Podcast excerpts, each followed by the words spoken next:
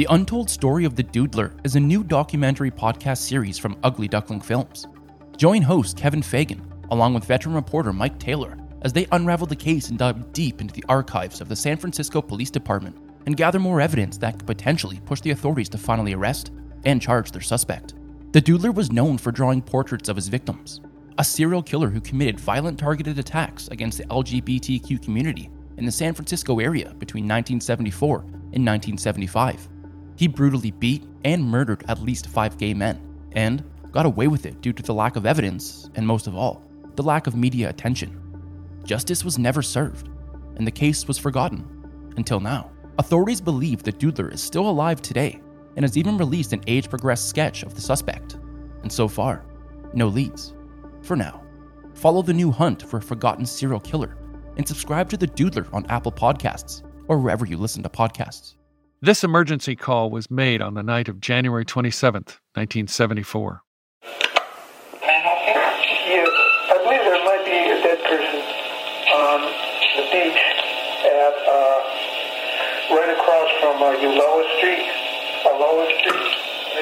Wanted to let somebody know, maybe needs help or something, but um, felt it my duty to report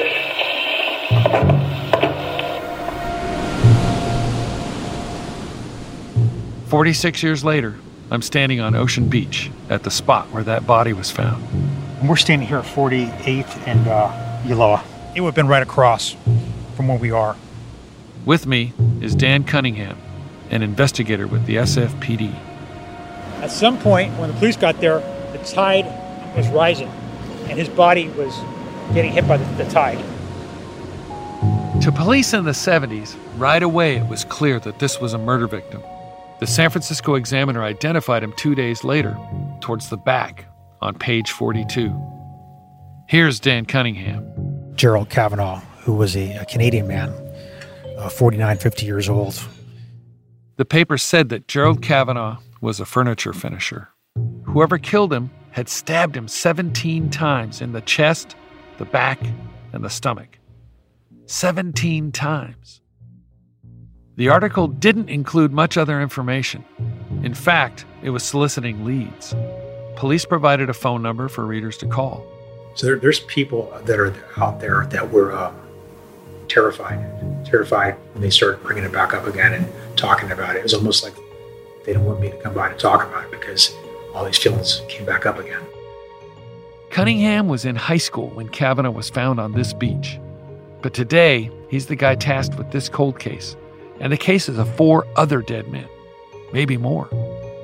All of them are linked to one suspected killer.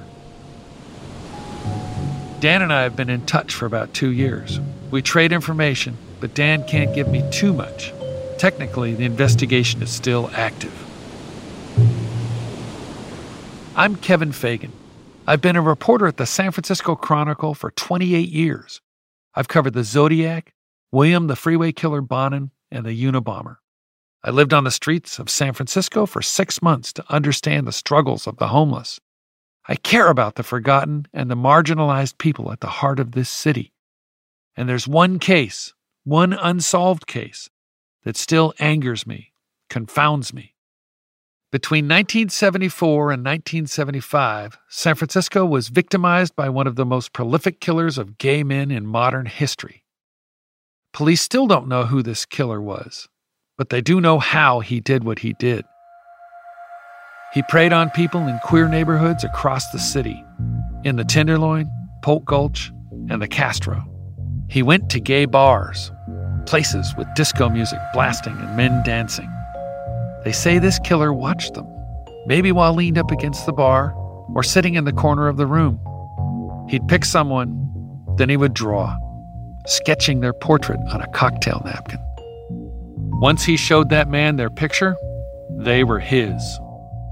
The killer would tell his target that he wanted to go somewhere more private. They'd leave the crowded bar behind, and the next morning, the man he had sketched was dead. And that's how this killer earned his name, the Doodler.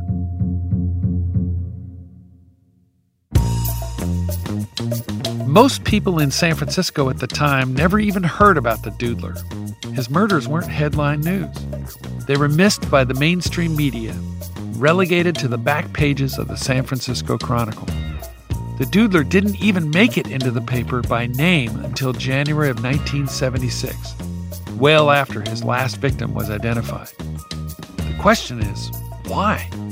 There was a lot of stuff going on. There was Zebra, there was Zodiac, there was Doodler.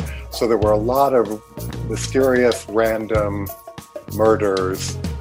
I feel like it was overlooked, maybe just because it had to do with the gay population.